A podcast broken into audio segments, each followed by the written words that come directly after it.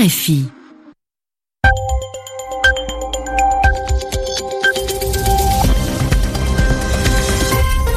Il est 20h en temps universel, 22h ici à Paris. Marie Casadebé. Bonjour et bienvenue dans ce journal en français facile présenté avec Céline Pellarin. Bonjour Céline. Bonjour Marie, bonjour à tous. À la une, Jérusalem où la tension reste très forte alors qu'Israël a retiré le matériel de sécurité qu'il avait installé aux entrées de l'esplanade des mosquées. La compagnie aérienne colombienne Avianca annule ses vols vers le Venezuela. Elle estime que les mesures de sécurité ne sont pas réunies. Le Venezuela connaît son deuxième jour de grève générale. En Grèce, l'Union européenne lance un programme pour que les migrants puissent vivre dans des appartements plutôt que dans des camps. Et puis dans le sud-est de la France, le principal incendie est maîtrisé. Les personnes qui ont dû quitter leur domicile vont pouvoir rentrer chez elles.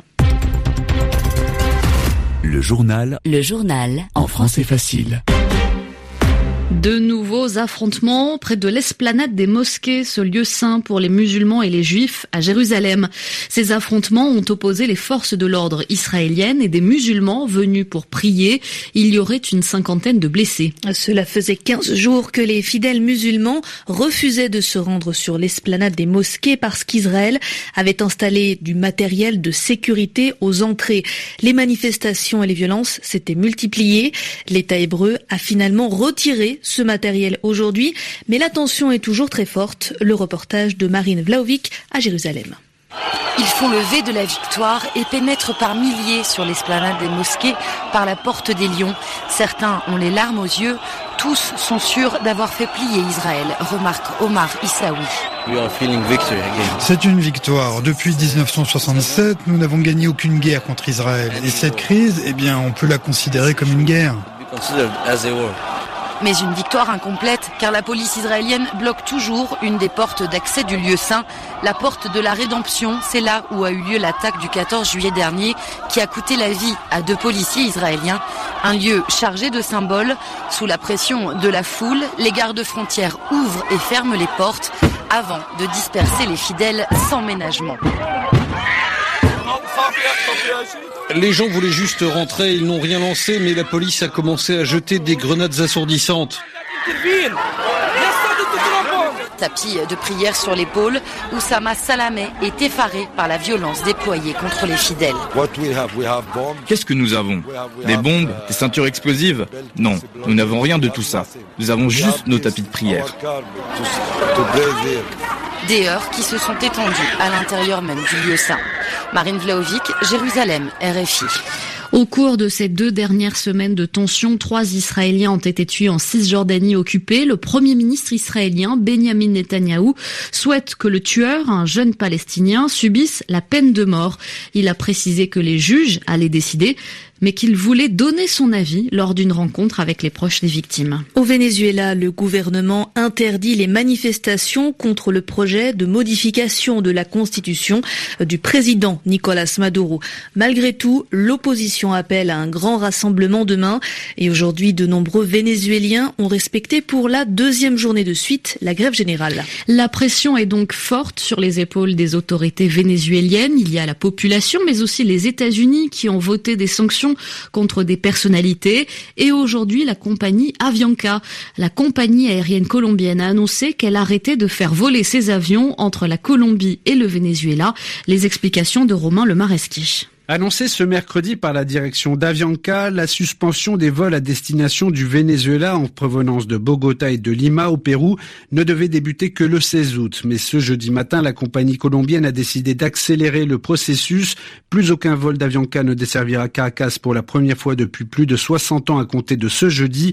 Cette décision a été prise à cause des difficultés opérationnelles constatées ces dernières heures selon un communiqué de la compagnie. Avianca précise que les personnes ayant acheté un billet pour cette semaine seront placés sur d'autres vols et que le reste des clients qui ont acheté un billet pour des dates ultérieures pourront se faire rembourser. Ce n'est pas la première compagnie aérienne à mettre fin à son activité au Venezuela. Air Canada et Aeromexico l'avaient fait en 2014, Alitalia en 2015 et Lufthansa, Gol et Latam en 2016. Plus récemment, c'est la compagnie américaine United Airlines qui a mis un terme à ses vols. Quant aux autres compagnies étrangères qui continuent de desservir le Venezuela, la plupart ont réduit la fréquence de leurs vols, à l'image d'Air France, American Airlines ou encore la compagnie espagnole Iberia. Une personne a été tuée aujourd'hui au Venezuela, trois hier. Cela porte à 105 le nombre de morts depuis le début du mouvement contre le président début avril. Moscou a répondu au projet de nouvelles sanctions américaines envers la Russie. Le Congrès américain a voté pour. Reste au Sénat de valider cette mesure. Vladimir Poutine, le président russe, prévient qu'il réagira au comportement des États-Unis. Le président dénonce la montée de l'hystérie anti-russe à Washington. La Grèce, où beaucoup de migrants arrivent, va recevoir plus d'argent de l'Union européenne. Bruxelles va lancer un nouveau programme pour l'accueil et l'intégration des réfugiés. Cela signifie le doublement de l'aide d'urgence.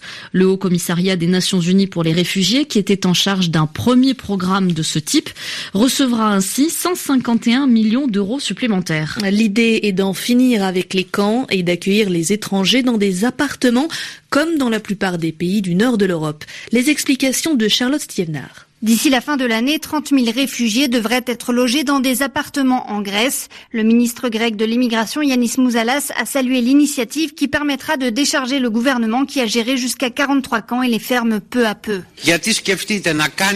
Comment peut-on faire de l'intégration et avoir des endroits comme Malakassa, Softex, Derveni, Cherso avec 4 000, 5 000 personnes parfois dans des tentes avec des couvertures. Désormais, nous en avons les moyens.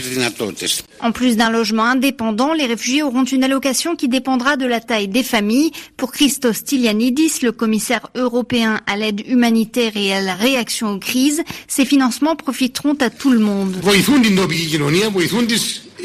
Ils aident la société locale, ils aident les petites entreprises familiales, ils aident les prestataires de services et en plus les propriétaires d'appartements ont un revenu. En ce qui concerne les contribuables européens, c'est une façon plus efficace d'utiliser leur argent. Plus efficace que de l'investir dans des camps peu adaptés à une vision à long terme. Pour le Haut Commissariat des Nations Unies pour les réfugiés, ces financements sont les bienvenus alors que la première phase d'un programme similaire devait se terminer cette année. Charlotte Stievnar, Athènes, RFI. Pour répondre à la crise migratoire, Emmanuel Macron, lui, veut pouvoir créer des centres de demande d'asile en Italie, en Afrique et en particulier en Libye, des centres où les étrangers pourraient faire des démarches administratives pour voir s'ils ont le droit de venir ou non en France.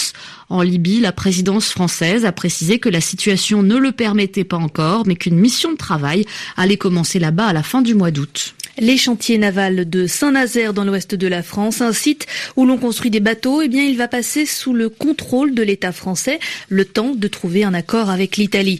Rome a refusé de partager ce contrôle alors que le précédent gouvernement lui avait proposé d'être le principal propriétaire.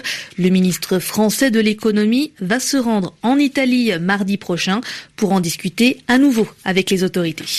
Le vent est moins fort dans le sud-est de la France. Les incendies qui ont brûlé plus de 7000 hectares de végétation sont bientôt maîtrisés. Résultat, les 10 000 personnes qui ont dû quitter leur maison à Bormes-les-Mimosas vont pouvoir rentrer chez eux. Ces personnes ont dû passer deux nuits dans un bâtiment de la mairie. Le reportage de notre envoyé spécial Pierre-Olivier. Vous avez le droit de regagner des campings. C'est l'annonce du soulagement. Après 48 heures passées dans le gymnase de Bormes-les-Mimosas, chacun est très heureux à l'idée de retrouver son camping. On se prépare à faire la fête ce soir parce que ça fait deux nuits quand même un petit peu compliquées. On s'en va, on dort pas. Ça fait deux nuits qu'on dort pratiquement pas, mais là, je pense pour la bonne cause, on va pas dormir ce soir. Les barrages routiers sont levés et vient le moment tant attendu de retrouver ses affaires. Thierry Carnel a les larmes aux yeux. J'ai embrassé ma caravane tellement que j'étais content et oh, ça fait du bien hein, de, de, retrouver sa petite caravane et tout. Euh... Rien n'a bougé Non, non, rien n'a bougé. Bon, ça sent un petit peu le brûler mais c'est pas grave. Hein. Très vite, l'ambiance revient dans le camping. Bon, on va se prendre un apéro? Ouais, déjà. C'est aussi l'heure de constater les ravages du feu sur l'environnement. Il n'y a qu'un seul côté du camping euh, au niveau de la nature qui n'a pas brûlé et les trois côtés bah, derrière, euh, à notre droite et en face, tout, tout est brûlé. Donc euh, on l'a échappé belle, mais on va bien dormir ce soir. Grâce au sang-froid des pompiers, aucun camping n'a été touché. Pierre-Olivier à Bormes-les-Mimosas, RFI.